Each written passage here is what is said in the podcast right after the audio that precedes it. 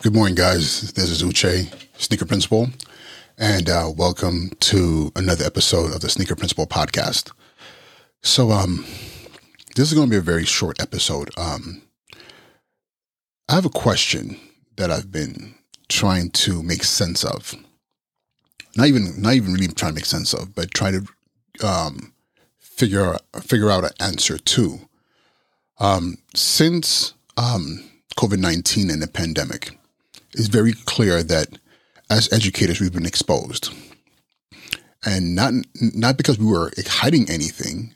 It's the thing that wasn't necessarily seen that was exposed, but also at the same time, I have to say that in many cases, um, it's shown the resilience of educators being able to adapt to a new space. And this is the whole notion of moving from the traditional large school model, um, whether you're you are a small school in a larger building or you're just a large school, whatever the model is, wherever you are in the country, but now being in a space where um, remote learning, blended learning, some kind of hybrid learning um, platform or or a model is being utilized in your in your space. Um, I heard um, like in Italy, um, right now as the the virus is spiking there, that for secondary school students, they're only allowed to be in the school space um, 25% of the time. So 75% of, their learning is happening virtually, remotely, online. So this is a space we are in right now. And the reality is, yes, there are, there are, um, disadvantages, in some cases, some advantages, but at the end of the day, um, it's shifting the way we think about education um, and specifically in secondary schools. Um, and um, the thing, the question that's been popping up in my mind has stemmed from something that I heard happening almost immediately after schools were shut down in New York City. Uh, or they weren't shut down, we moved into remote learning. So, but physical, being physically present in the building was pretty much shut down um, all the way um, through the spring and resumed in the fall. Um, is this whole notion that in many more affluent communities, or even not even necessarily affluent, but middle class people who who are certain level of means were creating these learning pods. And I was like, "What's a learning pod?" And it was one of my teachers who brought it to my attention because she was she was asking, "Can we do something like this?" And um, I was completely baffled. I was like, "What is a learning pod?" And and um, to my understanding, what was happening is certain families and teachers were creating these small spaces so that students could still come together, um, still be able to practice social distancing, but be in front of a teacher. So these pods were typically no more, no more than 10 students. They were being done in churches and they were doing rec centers. Certain businesses that were closed down were offering their spaces in people's homes. And um, these were happening all through at least the community that, that I work in. Um, and um, and then I was hearing this was happening not just in New York City, but across the country, all these learning pods. And I was like, this is very interesting. And I have to say, I was like, this is admirable because this is what families, parents, we should be doing. We should be taking ownership of our children's learning, um, regardless of whether or not they attend public school or whatever the case is. I mean, there's data to show that students are very students are more successful when their learning in school is being enriched by some other kind of learning activity. If you're just depending on schools to be 100% responsible for the learning of your child, then um, you're allowing for there to be a gap of some sort. And um, so this was this. So this is something that I was like, wow, this is really really powerful. And then as I explored more, because I was super curious, I started hearing about hearing about um, uh, micro schools, and I've I've heard the term before, but I never really paid attention to it. And then I started to realize these micro schools were pretty much these learning pods, and these learning pods were really micro schools, depending on how far you wanted to take things. And what's happened is in many spaces in the country presently, a lot of these learning pods, they were like, let's say one teacher who was like, okay, I'm gonna, I'm going to um, take a, a, a grade band of students, so maybe um, first, second, and third. You know, like, I'm sorry, like kindergarten, first and first and second together, maybe third, fourth, and fifth together, um, sixth, seventh, and eighth these learning beds, they're about three years apart. I'm going to get these kids together because they're still within the same um, zone of pro- the, the approximate zone of learning and understanding. And then um, really get them to um, uh, to work together and learn. And the teacher now functions as a guide in that space. But you're still covering the same curriculum. You're still you're still doing the exact same things you would have done anywhere else. The only difference is you're doing it in a much smaller space. So yes, social distancing and all those uh, uh, and issues we're, we're facing right in society has played a major part in that. But at the same time, we're going back to a space that that we've always like fought for smaller classrooms, more more customized um, teaching, and providing students with a space to to um, be able to flourish. Because let's be honest here, when you have 15, 20, 25 kids in a classroom, it is a major struggle for kids to to to pay attention, to really engage. Some kids are fine with that, but majority kids struggle, especially when you're in a classroom where you have a teacher, even if you have a teacher's aide, or maybe it can be three doors in that classroom. When you have 25 kids, guaranteed you have 25 levels of learners, 25 abilities, 25 interests, 25 emotional states. So it's very hard to be able to support all children in that space. So, and and and I've and I've, I know this as a as as a classroom teacher myself, as a special needs teacher, that customization is very very important. Uh, and I'll tell you this: in my career as a teacher, my students that I had in my small setting special needs classrooms, I felt grew and did better than my general ed students who were who were in a traditional classroom setting where there might be 25 to 30 kids in the classroom versus my typically 7 to 12 kids in my self-contained special ed classroom. And um and I wonder why.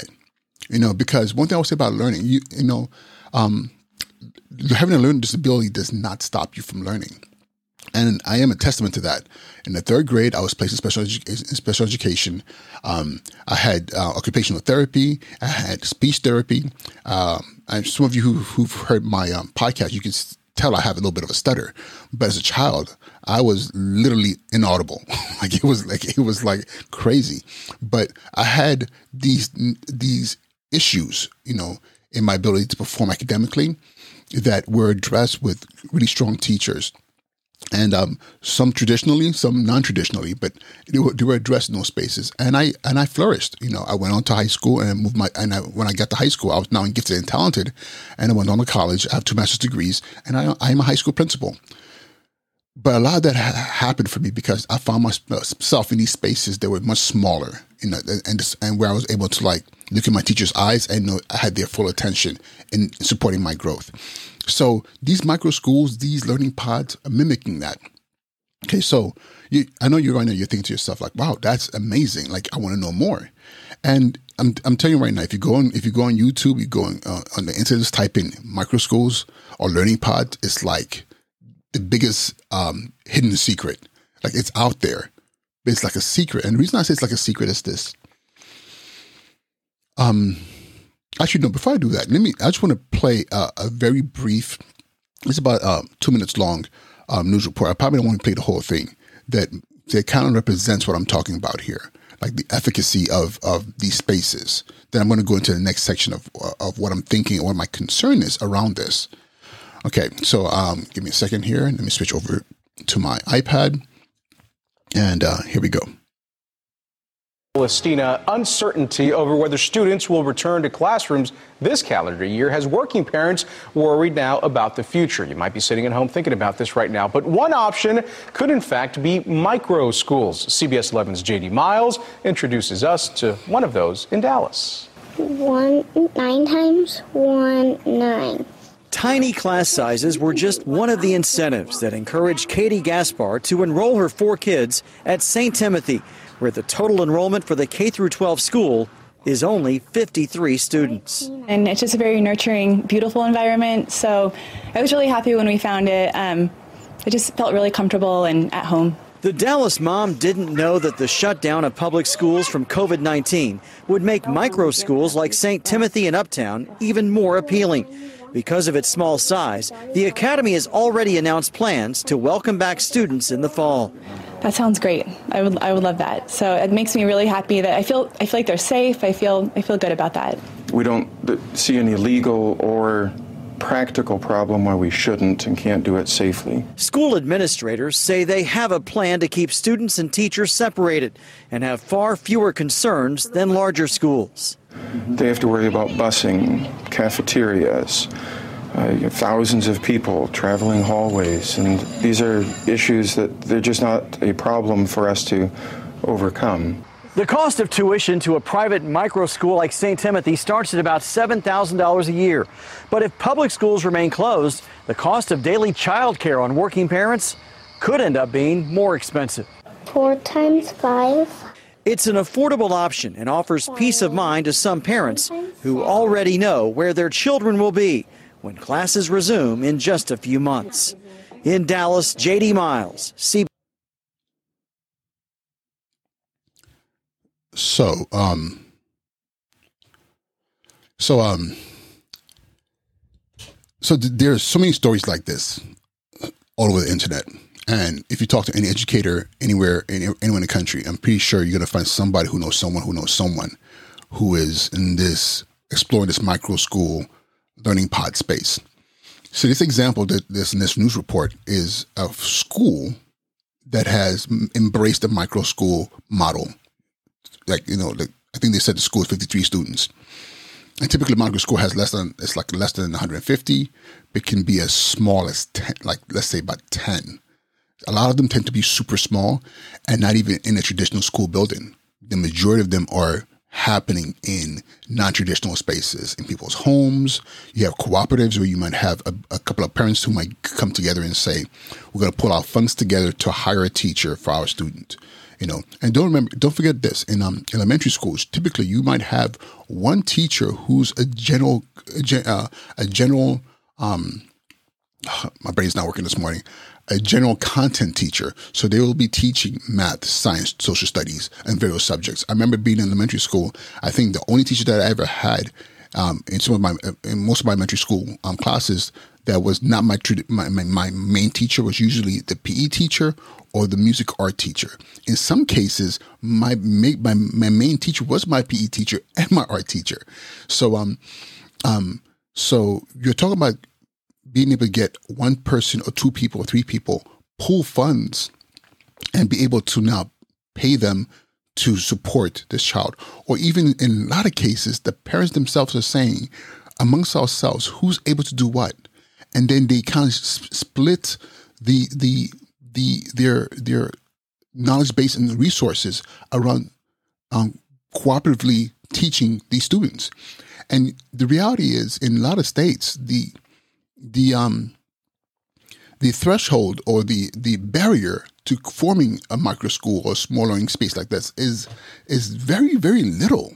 You know, because because um um you have two options. You have the traditional public school model, or you have a private. Actually, no, you have multiple options. You have the traditional public school slash charter school model, or you have the private school model that is a non-public school which still adheres to state standards, or you have an independent school that's hundred percent run by you, by as a parent or the, that community. Okay, again, so I'm going to get to to my biggest question, or my biggest concern so I'm watching these videos and I'm watching them and I'm I'm like I'm wild, like, whoa, what's going on here? And someone might say you're a principal in a public school. How dare you like, you know, support this this this notion? Yes, I am a principal, I am an educator. But I also um, I'm a child I was a child who uh, but I'm a learner who started off in a private school in Saudi Arabia, who went to a public school in South Central LA, then went to a private school in Nigeria, they went to a boarding military school in Nigeria, then came to, back to America, went to a to a to a um to a community school in in Los Angeles. Then I went to a high school in Los Angeles, public school, or both public schools. So I've had this the ability to see these different spaces and not just see it from ego's from an ego point of view looking down at it no i was literally in it as a student so i know how i learned and i, I have the understandings of what worked for me and what we pushed me. And as a school leader, I've applied those philosophies and those ideas into my practice as a leader, you know, and, um, and because the textbooks are one thing, but the reality is at the end of the day, you have to literally get eye level with your students and figure out like what is going to really support them. And so I'm always open to the, the, to the various ideas that exist around how to best educate students, and specifically Black and Brown students. Okay, African American, African students of, of, of African descent who are in America, and Latino, Hispanic students. These two groups of students are have been primary focus of my career. Okay, the majority, the vast majority, ninety percent of the students I've ever worked with in my career as an educator has have been black and brown students, and the the, the statistics and the data that's out there shows that the efficacy of education has not boded well for this population of students. It just hasn't. So yes, I've had students who were black and brown who did amazingly well, who've gone to Ivy League schools, who are now pharmacists and lawyers and teachers and things of that nature. But the vast majority majority of them have literally just flown into the workforce and are either unemployed or underemployed. And that hurts.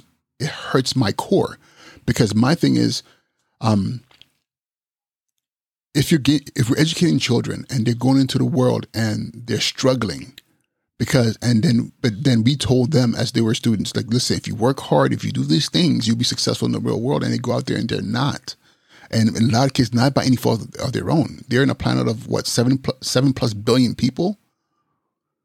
You know there's not enough resources for everyone. That's why um, education is very important but making sure that we're giving students and our children the, the, tools that they need to conquer in the real world is very important.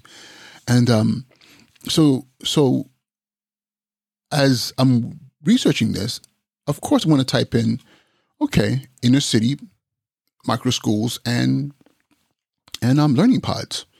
Black micro schools and learning pods, Latino micro schools and learning pods. And I'm searching for where these things exist within the black and brown community, within urban centers, you know, and so far, I haven't found any. And I'm and listen, if you listen to this podcast and you're like, no, bro, there's one over here, there's, there's another one over here, there's many of them. Please guide put, put me in that direction. Because me myself, I have not found any. I've watched a lot of videos on YouTube and I've watched a lot of news reports and I've seen black and brown children dotted in these these schools, but the vast majority of them are white children. And um, and I asked myself, like, Okay. But why? Because if there is if there's very little um um very little blocking one from starting something like this, very little there are very little hindrances from from starting a micro school. How come they're not being how come they're not happening all over our communities? Because one thing I want to say is this. I felt to believe that that um the, there isn't brilliance, intellectual academic brilliance within our community. I felt that's that's absolutely not true. Absolutely not true. Because I know many, many, many highly intelligent, highly academic black and brown people. I also know a lot of them who are not employed or underemployed. And my question is, you know, and I, I even go one one step further, because I'm a believer. If you if you've if if if if you if you commit a crime and you have to pay your time, you do your time, and and as long as the law says you're good, you're good to go and you're free again, that you should be a member of the community and you should be a functioning member of the community. You know, it, it you know, paying your penance doesn't just happen while you're in prison or whatever um, punishment you had to face. But when you come back out, you should be embraced back into the community as long as that what that you fulfilled your, your requirements and you're free to go and you're free to move about as as as the law permits. And it's funny, I say this, but I was thinking to myself, all the young men who and women who were incarcerated for for having legal businesses, drugs, whatever it may be, you know, who paid their time and went to went to prison, got an education, got degrees, and come out and they can't find jobs. My thing is, why don't we put the right people into these spaces of being teachers and mentors for our children right now so they have the skill sets they need to be successful in the real world. Why don't we create these smaller spaces? Because I'm gonna tell you right now, the typical urban classroom is overcrowded. It's super overcrowded. I've worked in schools where, as a teacher, I walked in and I was like, Are there 40 kids in this room? 40? What's going on here? And literally, there was no other option but for my contract to be violated as a teacher. And I was going to fight it because I was going to be like, listen, you need me to support these 40 kids. I'm going to do my best for these 40 kids because if not me, who else? So that was my mentality. So you have these spaces with this many students. And I'm thinking to myself, wow, what would have happened if some of that some of that pressure could have been alleviated by having micro schools, by having um, spaces for the kids who struggle to, in traditional spaces to be able to go and learn. You know, and somebody might say, well, if they're not learning in the building, they're not going to learn in anywhere else. But what's interesting is this: since we've been in this remote space, I have students um, that that I see and I've been observing in various classes who are doing more work now remotely than they did when they were in present in the classroom. And I'm still trying to figure out what, what's the difference there. You know, and yeah, there's there's quite a few students who are struggling. Like this transition has been really difficult for. You know, and I'm like, okay, we need we need we need to get a vaccine or, or, or whatever the situation is to get ourselves back to normal and back into that space where our kids can be back in the building, so those kids are not lost. But then those kids who are successful in this remote space or these smaller spaces, what are we doing for them? Are we going to force them back into this, in, in, into into these large classroom spaces and these in these in these buildings where they don't feel comfortable and they're, they're not their needs not being addressed. So it's it's just interesting. And just me just thinking thinking out loud here. I know I know I'm kind of all over the place, but I'm just wondering like why aren't why aren't there more learning learning pods? Why aren't there micro schools in our community, especially right now during the pandemic? Especially right now that we're seeing that you know a lot of parents are are, are working are, are um, keeping their kids at home, and um and a lot of them also complain that their kids are not doing well. So, but then I'm thinking, okay, why why why isn't Miss Johnson and and uh, Miss uh, Mr. Steele and uh, Miss Miss Mr. Njoku, you know, Mr. Yomede over here saying, listen, let's bring our kids together and let's pull our resources to educate them, you know, or worst case scenario, maybe we're not pulling our kids out of public schools, but we're enriching what they're learning. We're looking at the curriculum and saying, okay, listen, I'm really good at math. So bring these five kids together. I'll work with them. I'm really good at reading and writing. Bring these five kids together and I'll work with them in reading and writing. Uh, I'm really good at history. Or I know so-and-so who is a retired professor or whatever the case may be, or a retired teacher. Creating is learning pods in our community. And we have to take responsibility for what our children are learning and I'm going to say this again, and it's, my, it's probably sacrilegious, and and um, people will not agree with me, but I truly believe, and this is my part of my my educational philosophy, that at the end of the school, at the end of I'm sorry, at the end of the day, the school is literally the the, the second, not not the first line of attack, is the second line, but the first line of attack is parents, home, what the students are learning at home. Okay, then the second is what they learn at school. But then there's the third, how what they are learning at home and school is not being meshed together in the real world. You know, but if the education is just strictly what the schools are learning, it's like, and if you notice, I said the first home, middle school, the other side is the world, but the world is mostly home as well. It's like a sandwich. So if if all you're getting is just school and you're just getting straight protein, protein is great. Protein will build muscle. It will. Protein will build muscle. It will cut down on body fat and everything else. But however, if you all you eat is all, all you ever eat is protein, eventually it's gonna mess with your kidneys, pushing all that protein to your body. Eventually, you're gonna be nutrient deficient because you need, you know, a lot of other nutrients that don't only come from meat. You know, you need to have a balance and the reality is often we don't we don't have a balance. And a big part of it is the fact that the responsibility of of the community in educating our children and when, when I mean by that is the home um, parents the general community that has been left on the table or has been knocked off the table. And the only option our kids have is just strictly what they learn at school. And school is necessary 100% necessary. But um, I, I heard somewhere where they said that every parent has a PhD in their child. And I thought that was powerful. They have a PhD in their child because it takes about five to six years to get to get a doctorate degree. You know, it takes it takes roughly about a year, maybe two years to get a master's degree. You know, it takes four years to get a um to get a bachelor's. You know, and the reality is, if you do the math and all that, because a master's program is really rolled into a PhD. So if you're saying ten years from bachelor's to PhD is, what it takes to to to now be an expert at a particular topic.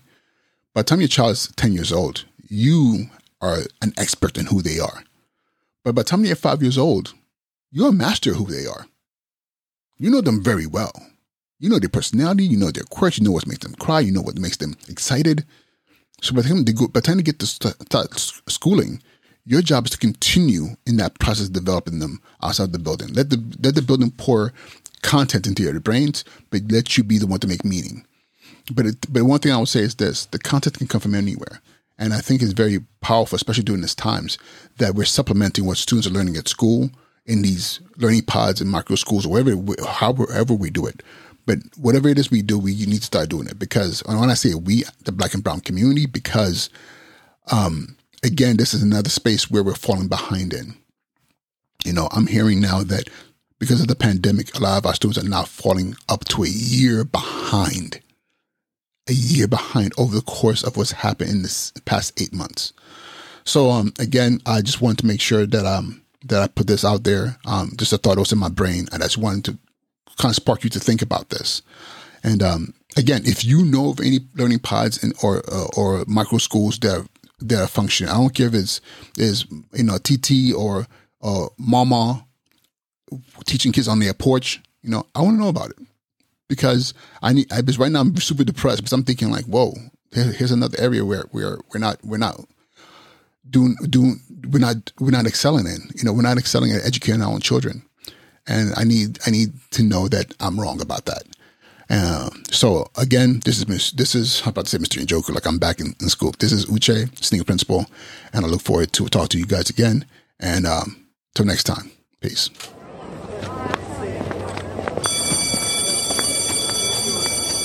And now he's been promoted. His job, principal.